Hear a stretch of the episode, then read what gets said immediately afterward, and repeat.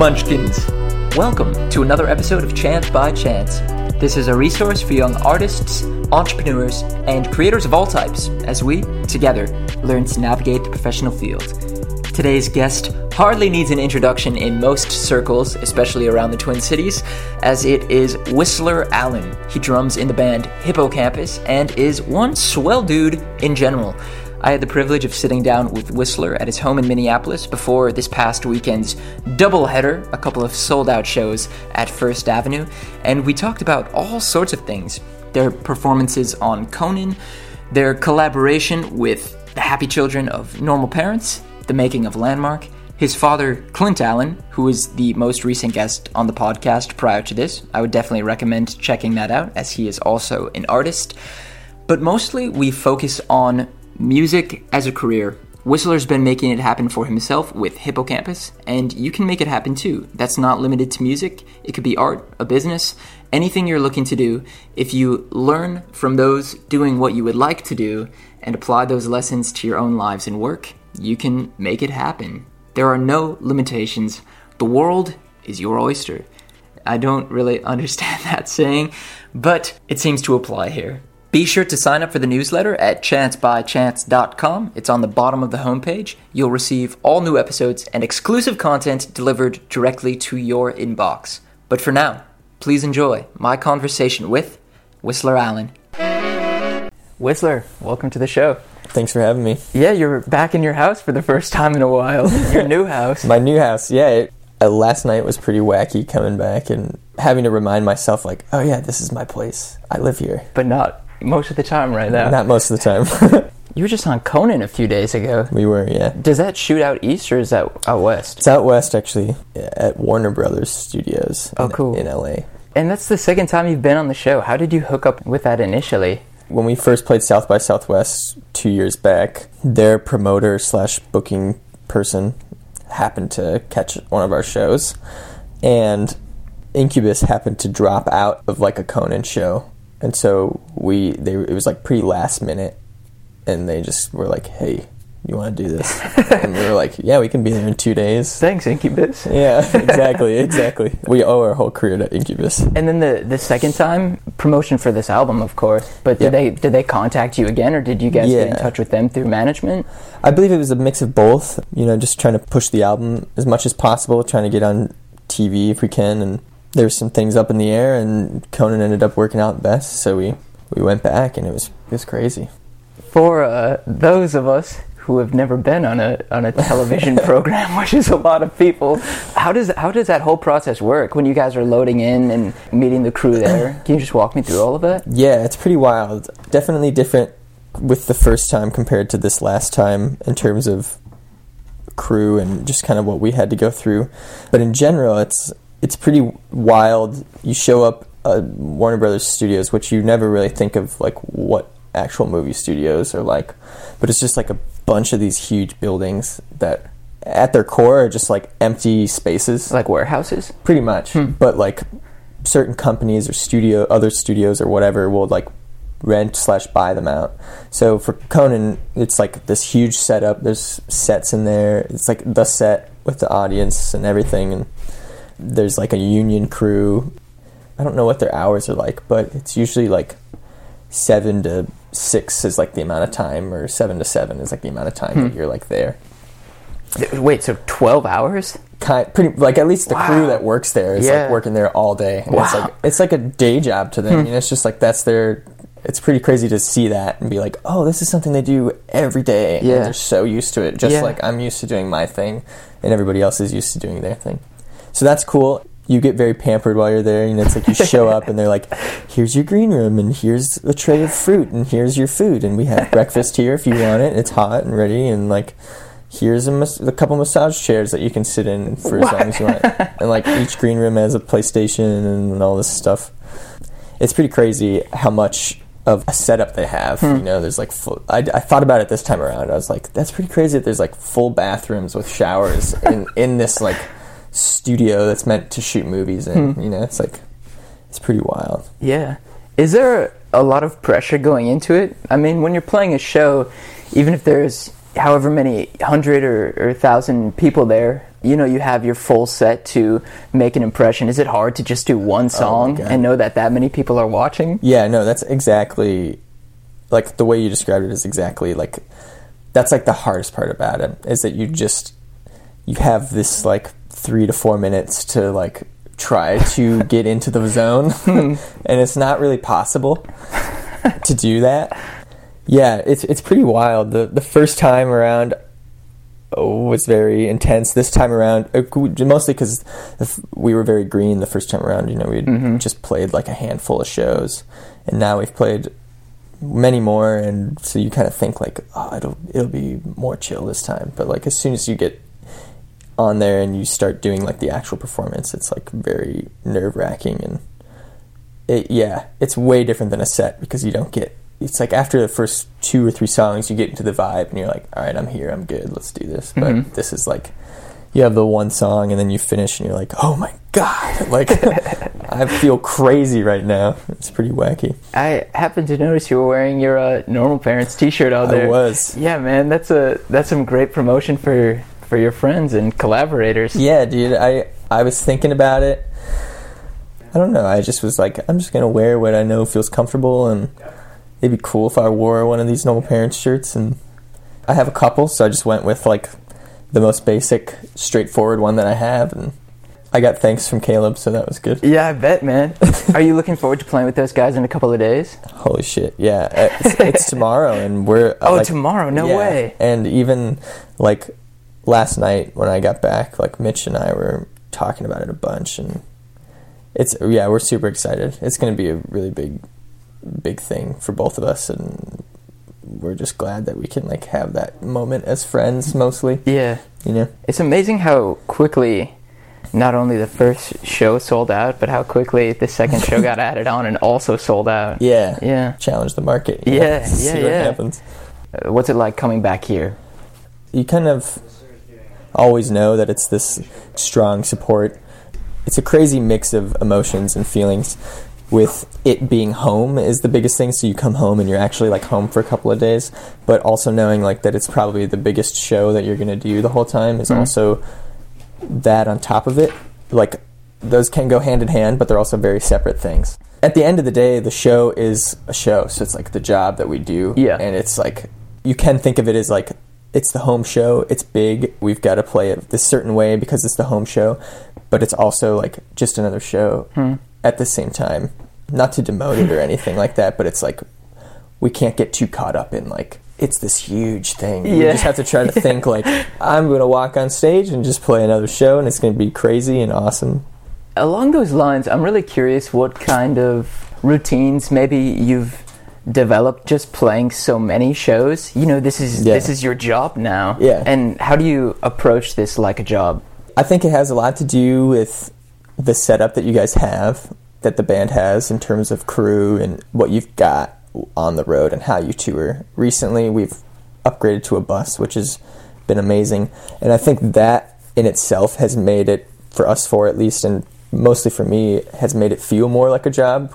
It's more of the vibe of like waking up and then you got a call time. You show up, do your thing, and then you walk off and you're done you know like for the day. You do your you do your job you do your shift. So that's a big thing. I think in terms of getting into a rhythm and getting into like certain things finding a set list that vibes with everybody that you hmm. can do over and over again hmm. really helps because then you start to get into that flow and you just start to be able to play the songs and you're like oh we've already gone through over half the set and it feels like it's been five minutes you know like and we've got four songs left when that starts happening then you know you're like you're in the grind of it and you're Yeah. like you're just you're just fucking like working Got it on lock. yeah Have you noticed? I mean, I'm sure you have, but anyone that keeps returning? yeah we definitely have fans that we recognize and we meet uh, for example this sweatshirt that i'm wearing was given we each got a s- sweatshirt like this that has a little patch on it of like our instrument Cool. from a fan and she's like every time we've seen her in her home city i think in seattle um, she's given us like little shirts and things Cool, man. and it's stuff like that that you look forward to and Yeah. you know little connections yeah Let's talk about the album, Landmark, Let's- and let's. the process of recording, where you did it, the time frame, all of that. unlike anything i've ever experienced for sure took just about a year. We started the writing end of November last year, 2015, I guess is what it would be. Wrote pretty much for the next three ish months into 2016 until like February, and um, then just started demoing and started getting ideas. We we met with BJ Burton for the first time and started working with him at a studio here called Flowers, which is a cool studio owned by a guy named Ed Ackerson. That kind of kickstarted the whole project, and then on that spring side of 2016, we had a couple of tours, so we like were a little busy with that. But then that whole summer, or actually in March of 2016, we went to El Paso and went to a place called Sonic Ranch, which is a really unreal and sur- like just very surreal like place to be. It's just like this big studio on a pecan farm that this dude owns. His name's Tony. He just has this huge property and like this place called Sonic Ranch and there's like five studios on the property and you like get your own housing us four plus BJ we're all in this one house, like a like a little walks away, and it's just it's very wild. It's very deserty. It's like very sandy and crazy. So yeah, we spent 11 days there.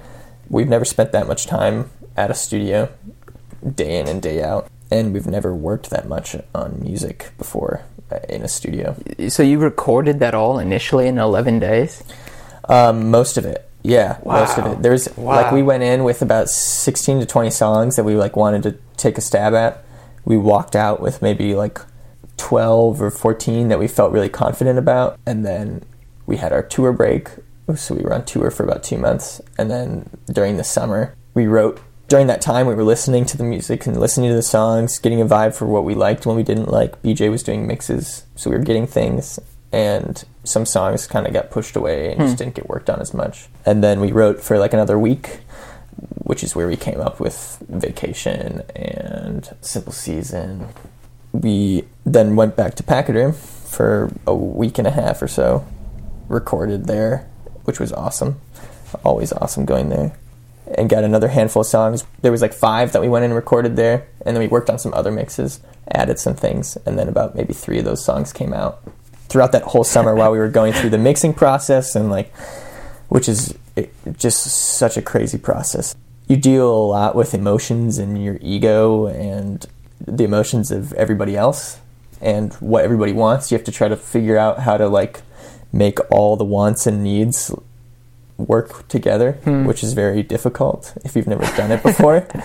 Um, so yeah it was good. And then right near the end, right when we thought we had the album, we wrote for like three or four more days. We were just like, let's just see if we get anything last minute.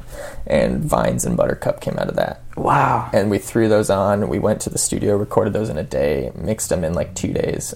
And we went to the terrarium for that in Minneapolis. And then, like a couple days after that, the album was called Finished. You know, we called it. And it was, that was like eight to nine months later. and you finally got to breathe a sigh of relief. Yeah, yeah, yeah, we were on tour. We were like just went on tour right after it, right after it was done, so we were actually able to like sit and listen to it and be like, yes, no more. But then we were like, fuck, we have to wait five months until we can release it. Oh like, man, why that length of time? Just to build it up, or exactly? That's a good question. I think it was to build it up. I think it was to help with worldwide distribution with the UK and stuff. We had a tour kind of planned out over there. It was just a good time. We didn't want to release it right away. We wanted to kind of build some stuff behind it, get some singles going hmm. before we released it. Uh, there was definitely a lot of waiting and a lot of between us and the fans and people who wanted to hear. There was a lot of like, "Come on, just like release it," and we were like, "We know," but uh, it's pretty wild to have finally have it out. To backtrack a little bit, yeah, you were talking about uh, deciding what would stay, what would go, and also mentioned uh, something that Jake touched on too when I spoke with him, kind of sweeping your ego aside when you yeah, need to. When you were deciding on what songs were going to make the album, was there a lot of consensus, or were you sort of debating what the album would look like? How did you pick the final right. lineup? It was a mix of stuff, a mix of ways. First of all, there's definitely songs that just for some reason didn't make their way into our process um, whether we started recording them down in Texas or not, like, or if we were digging it. For some reason, when it came to time to mixing it, it just wasn't there enough hmm. for us to really focus on it and put a light on it and like examine everything about it. I think that's just due to overall vibe of the group and just what happens to be sounding the best, hmm. you know, in those moments. Hmm. So yeah, there's that, but there's definitely some debating near the end when we were trying to figure out the final touches, especially with Vines and Buttercup coming in and us feeling like really into those songs. There was some decisions that had to be made in terms of what needed to be cut or what we felt like we wanted to cut if we were willing to sacrifice because some some of us like certain songs a lot and you don't want to get rid of those but it makes more sense and that's where like the ego is like push it aside and think about like the business or you know Yeah. like the the album on its own kind of as it stands. So it was a mix of debating and just also feeling it out. Yeah. they kind of like speak to you you know? For example i feel like there's a reason that we ended up writing at the very last second and vines and buttercup came out. There's like a reason that those songs are written and there's a reason that they ended up being on the album. As more people have been added to your your mix as you've been developing yourselves as a band and more people have come into play to help you on your way. What have you maintained the most control over? What have you had to pass on to other people? And how do you feel about all of those things? Is there anything you wish you could do more of? I've always wished that I I could like be a hell of a lot more hands on in terms of mixing. I love screwing around with Pro Tools and like and having that say kind of.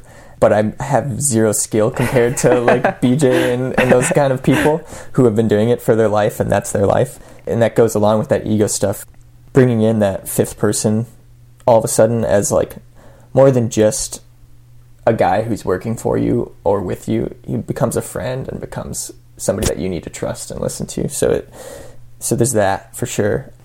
On the road, you know, this is like the first time we've been really taken care of fully on the road, where we don't really set up our stuff and we kind of walk on and stuff set up and we don't tear down. Yeah. it's to maintain mystique and whatnot and allow us to be able to relax too much, I guess, um, too often.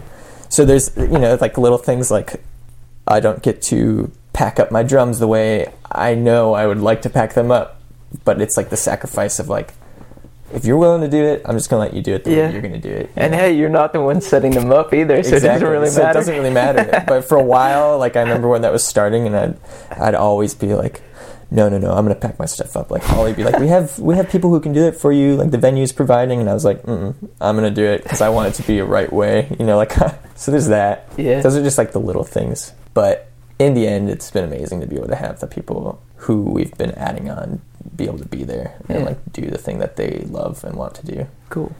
Shifting gears a little bit, I talked to your dad the other day. Yeah. Who is an amazing man. I've never really like sat down and talked with him before. Obviously, when he was president of the board at SPCPA, you know, I would see him every so often. But it was my first time really getting to know him, and like I said, just an incredible guy. Can you maybe touch on some lessons that you've taken away from him and and your relationship over the years? How he's helped you and supported you in your art? Yeah, it's a pretty wild relationship that I've got with him. I feel like it's pretty rare compared to people that I've been around and grown up with and whatnot to have a dad that's s- so easygoing, but also very um, disciplined at the same time. I think some of the biggest things I've learned from him is open mindedness, even though that's that's like a hard thing to be able to completely get a grasp of. He was always very adamant about that being you know being open minded and and listening and paying attention and letting other people be who they are. Very artistic dude, very artistic mindset. So that's a huge thing. Both my parents were like that, so that's great. In terms of support, it's like insane. It's insane the amount of support I get from him, and I, you know, I wouldn't change it for the world. And part of the reason I'm doing what I'm doing is because of him, if not most of the reason. You know, him and my brother were actually the two people who kind of like pushed me and put the idea in my head, or like made it more of like a a real tangible thing to not go to college and Hmm. like focus on music, just like work and try out the band thing. They were like, it's just too good of an opportunity to not do, Yeah. to not like risk, Yeah. risk it. So that was a huge thing, and that really helped having that support and having them be kind of like motivating in that way. Yeah, he, I think he's also been good at you know helping me keep my head on straight when I would come home from tour the first couple times and not really know what to do with myself and all that stuff. And just at the same time being an artist, there's a way that the mind works and the way that you experience things and he's gone through those things and experienced mm-hmm. those and it was really nice to for those first for that first year and a half of coming home from tour being able to come home to him and have like a rock that would be there that would say the right things and be able to allow me to realize that everything's amazing. Oh, when man. things start looking dark, he's there and he's like, everybody goes through this. It's okay. And you're like, that's so valuable to have that in Yeah, your corner. yeah. Let's focus on what you just told me about not going to college. Mm-hmm. What else were you considering at the time, and when did you realize that this was something you could focus on and something you could succeed at? I got into a school in Hawaii to go study astronomy, and that was pretty wild. I was like really looking forward to that. Teachers were into it. It seemed like a cool plan, I guess. And it was kind of just like, what else do I do? You know, I didn't, for whatever reason, I didn't want to. I could get into it, but I'm not going to. And I, you know, I didn't want to study music at school, hmm. so I was like, I'll just do science, I guess, because that's like a second thing that I like. I like Earth. I like the Earth. I like the universe. I like knowing about that mysterious stuff. So I was going to gonna go to college, and Hippo started screwing around before it was even considered a band. We were just like jamming winter slash spring of our senior year. That slowly progressed, and right after we graduated, we had so much time. We had this summer. We were just like, let's just make music that people want to dance to and like let's have a good time this summer. That was our main goal and we started playing more shows and there's actually a specific night and show that made me like really start questioning what I was doing and I don't know if you were there. I feel like maybe you might have been there. DeCarlo had a birthday party at this house over kind of in like the Longfellow area. I don't know where exactly, but it was this birthday party and Brahma DeLuz played before us and then it was us and then Allan Kingdom played that night and uh, it got pretty wild. But we literally played three songs. I still to this day feel like it was like an hour long, but we just played three songs. Nobody knew the music, but the energy was just like insane, and the house was super packed. I just remember like finishing that set and like like just kind of dropping down and like to my feet and just like sitting on the ground for a second behind my kit and was like trying to take it in and like breathe and my brother was there and that was kind of like the night that they were like that was crazy. Like you should not go to school. so I- then I I just decided to not go to school. It was a pretty big decision, but I had a job, and I had a job that I knew if I kept at it, I could get paid more and kind of hmm. you know stay steady for the next couple years.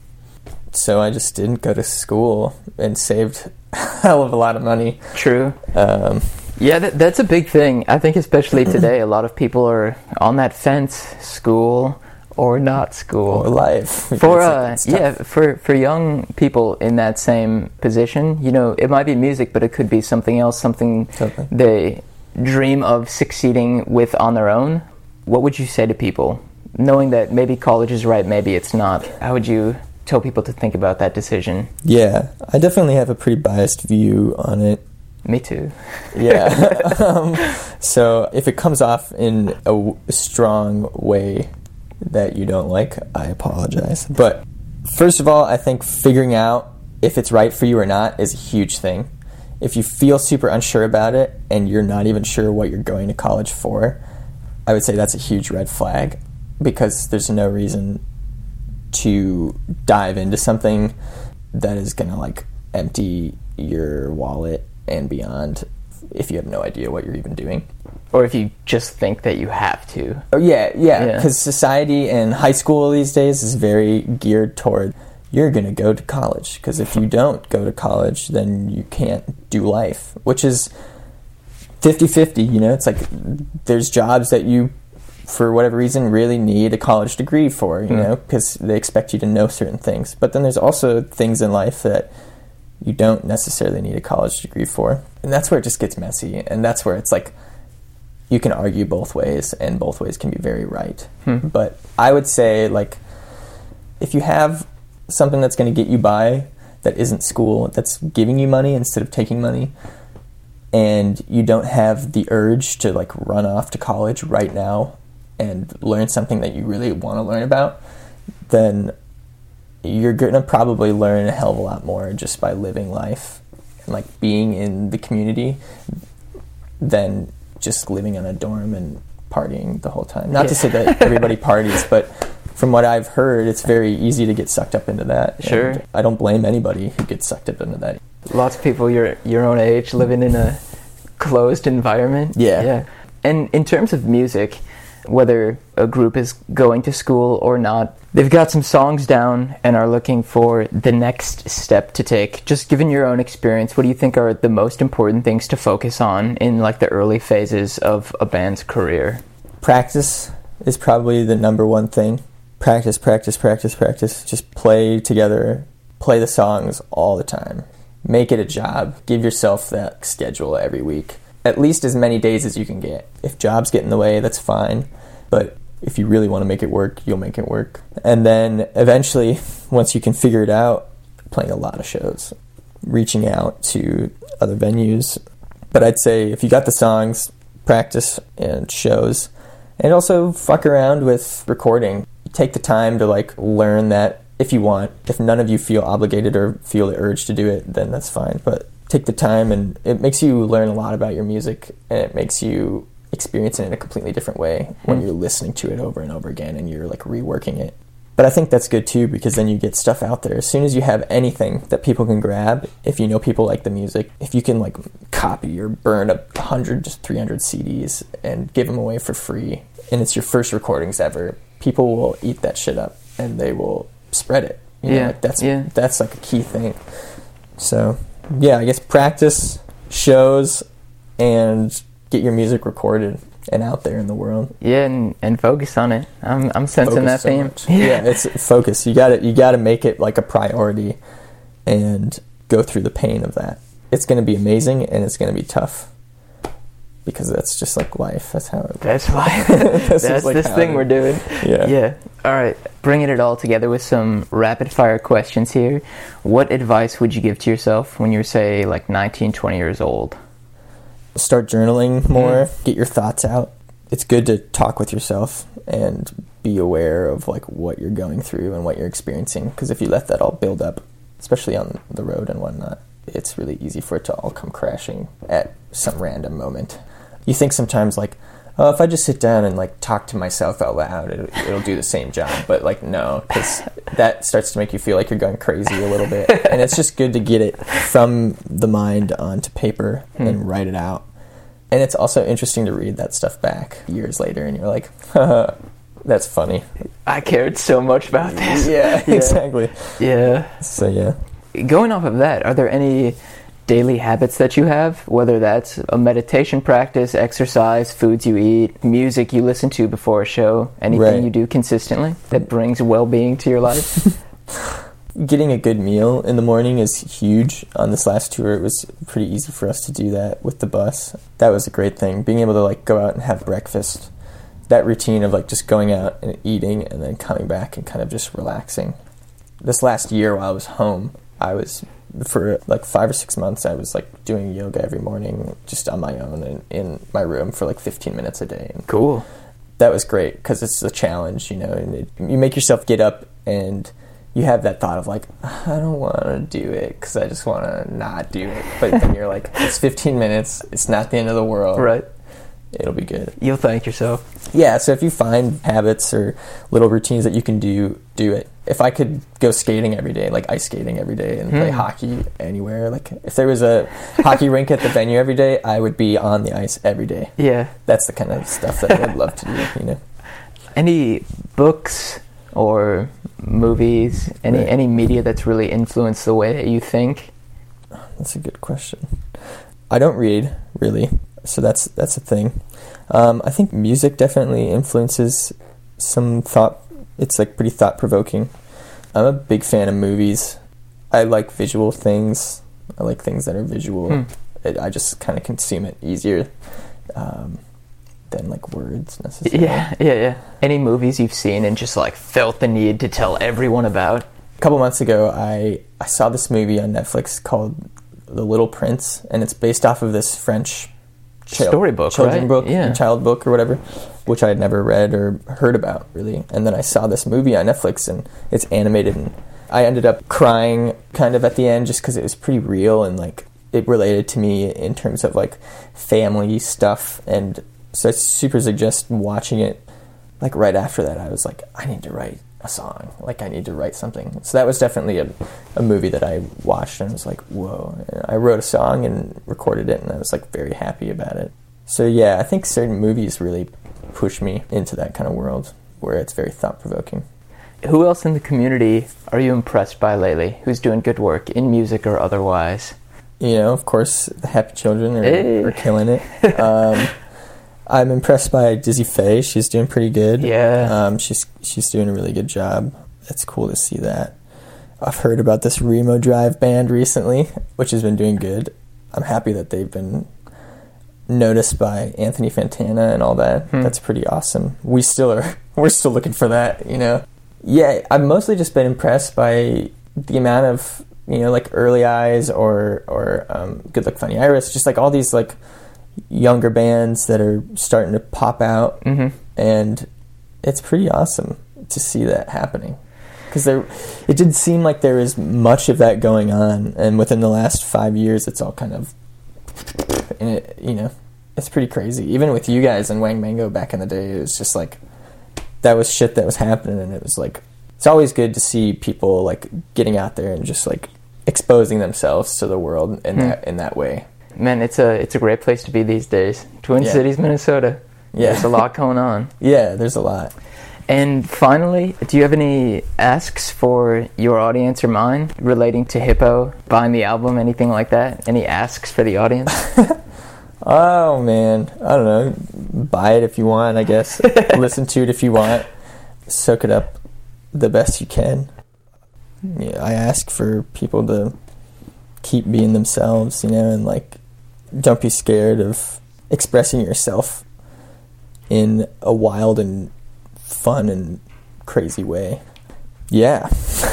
Man, that's that's a great answer. That that might be one of the best answers I've ever gotten to that question. Cool. Yeah. well, Whistler, thanks for the time. Yeah, dude. and uh, good luck on the the rest of the tour. Thank you so much. Hey, all you party people! That is what we call A wrap. Big thanks to Whistler for coming on the show, and thanks for the generosity in all of his answers to my questions. Like he said, express yourself. Seriously, if you learn from those who are doing what you would like to be doing, and you learn from those who have gone before you, if you apply the lessons that you learn and you hold nothing back, there are no limitations to what you can do. You can do absolutely anything. The world is your oyster. I personally am trying to craft a fulfilling career around my own passions, and I think that's what we all want. So let's help each other achieve that. It'll be a better, more productive, and more beautiful world for it. Be sure to check out Landmark. As you heard, a lot of work went into this album, and it is deserving of a listen or two at the very least. If you have the resources, pick up a copy for yourself, a copy for your mom, a copy for your neighbor's dog. Get a copy for everyone. Hippo Campus is comprised of four incredible dudes doing some great work, and they are deserving of your support. Speaking of support, if you've been enjoying and making use of Chance by Chance, head on over to chancebychance.com and sign up for the newsletter on the bottom of the homepage. Enter your email into the subscription box. You'll receive all new episodes and exclusive content delivered directly from me. On that same website, chancebychance.com, there's a support page. It holds a link to my iTunes profile where you can leave a rating or review of the show as it helps new listeners to find it. There's also a link to my Patreon page. Again, if you have the resources and have been making use of this show, please consider arranging a per episode donation. I'm not looking for a whole lot, just a dollar or two here and there, as it helps me dedicate more of my time and attention to the scope of this endeavor. That being said, the most important thing you can do is to share this message with someone. Share Whistler's message, share the messages of previous guests. Like I said before, we all want pretty much the same thing to have a fulfilling life doing what we love to do, and we can help each other achieve that. I'm planning to do an Ask Me Anything episode in the next several weeks, so get in touch with me however you can, however you want to do that. You can message me on Facebook, you can post to the Chance by Chance page, message me on Instagram, tweet at me, reply to the email once you've signed up for the newsletter. Yeah, post some questions. I would love to talk about the podcast, my travel experiences, my own daily routines, recommendations, plans for the future, anything that you're curious about, I would love to discuss. Also, if you have guest suggestions, anyone you know that might be interested in coming on the show, anyone I might be interested in talking to, put us in touch. Let's get it going. All right. Until next time, thank you for listening.